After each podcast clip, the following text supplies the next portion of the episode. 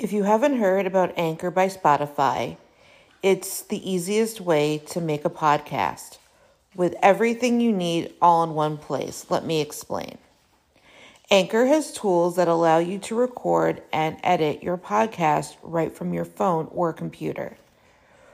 When hosting on Anchor, you can distribute your podcast on listening platforms like Spotify, Apple Podcast, and more. It's everything you need to make a podcast in one place. And best of all, Anchor is totally free.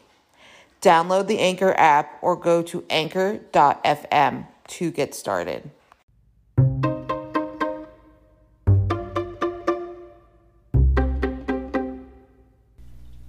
Thank you for listening to the Fierce Autie podcast, where we talk about disability, quackery, parenting, and Jewish life. A is my half brother in law, whom my husband and I have guardianship of. He and my husband have the same father.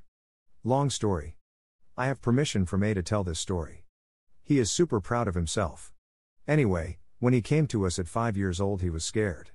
He is autistic and he has type 1 diabetes. He was in foster care from when he was around 2 years old until 5, when we got custody. How A was when he was not supported and medically neglected.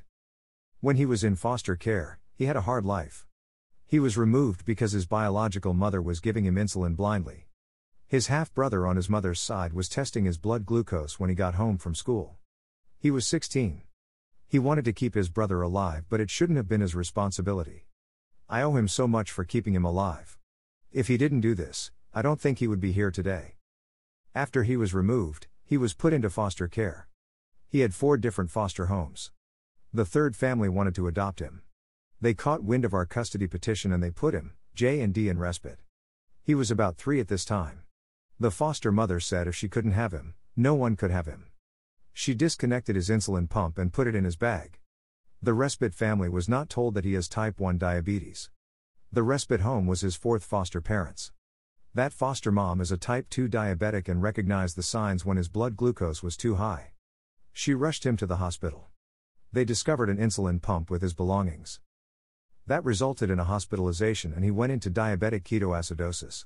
That means when the liver produces too many ketones, it literally turns his blood to acid. When a non diabetic has ketones, the pancreas produces insulin to get rid of them. But in a type 1 diabetic, the pancreas does not produce insulin. When we test him for ketones, we push water and give him extra insulin.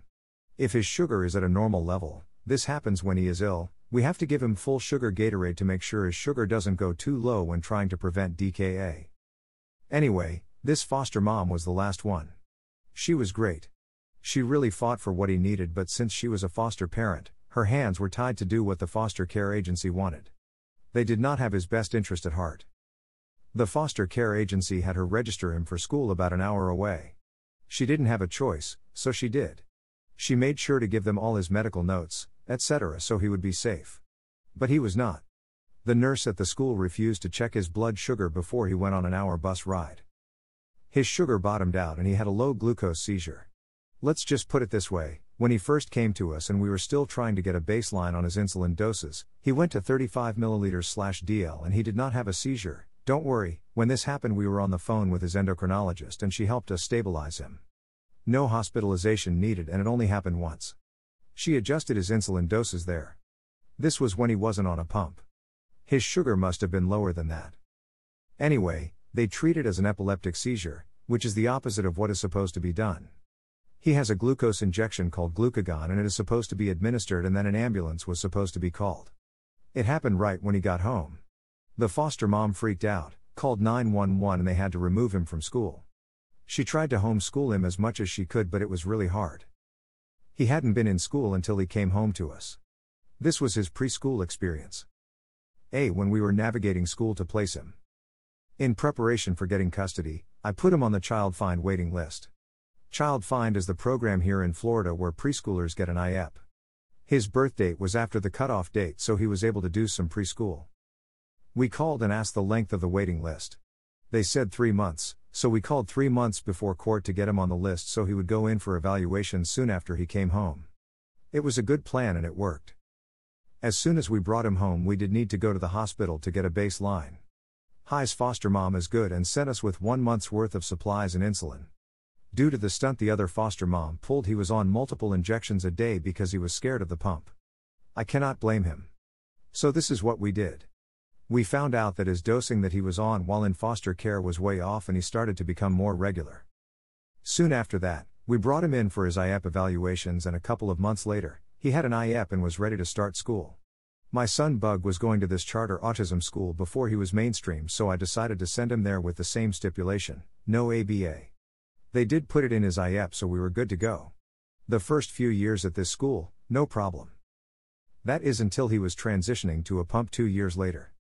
The BCBA and the principal got involved. My husband and I were there for this. They decided to tell A he couldn't have birthday cake on Jay's birthday or cereal ever again. I so happened to be on the phone with the endocrinologist. She said never to limit his food because she wanted him to gain weight. She let into them when I handed her the phone. The nurse got involved and the director of the school, and it got settled. The doctor put not to limit his carb intake so it wouldn't happen.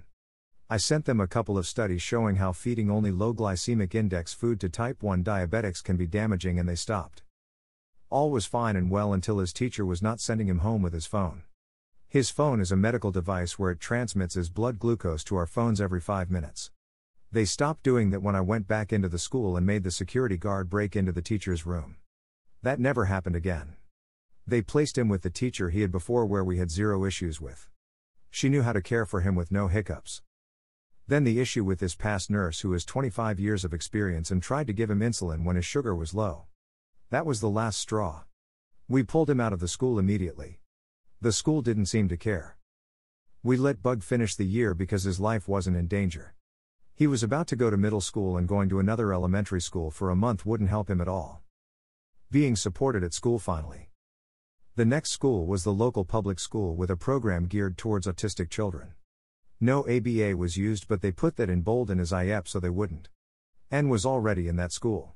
Since they both work well together, they put them in the same class at my request. A is only semi verbal, and N was telling me off before he turned two. I spoke with the nurse about A and we met with her the day before he went to school. I mostly wanted the diabetes care to be drama free.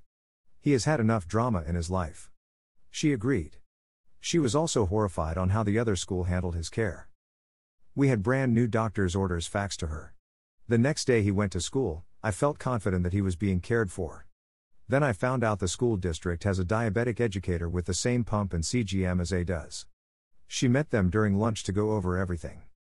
The boy's teacher sent home notes every day. They texted and emailed if there was an issue.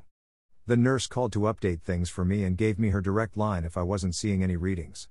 She became really good at resetting sharing because sometimes Dexcom needs a little help. Nothing both love for this nurse. She is still amazing with my kids. The results of being supported at school. At the old school, he was on a curriculum called Access Points. He would have had to take a test for his GED in order to go to college, trade school, etc. When being transferred to the public elementary school, it was the plan to transition him onto the state standard curriculum. This is important. Anyway, today we had an IEP meeting for A. When I called in, I was running late because I had a meeting at D school with the principal and the teacher. Anyway, the teacher, the SA coordinator, special ed in Florida, were there and they were just so excited and I did not know why. Then the teacher began to talk. A is completely transitioned to the state curriculum and is on track to graduate with a high school diploma. There is more. His is being discharged from occupational therapy and physical therapy. He has been almost completely independent at school with his diabetes care. The nurse just supervises him to make sure he is putting in the right number.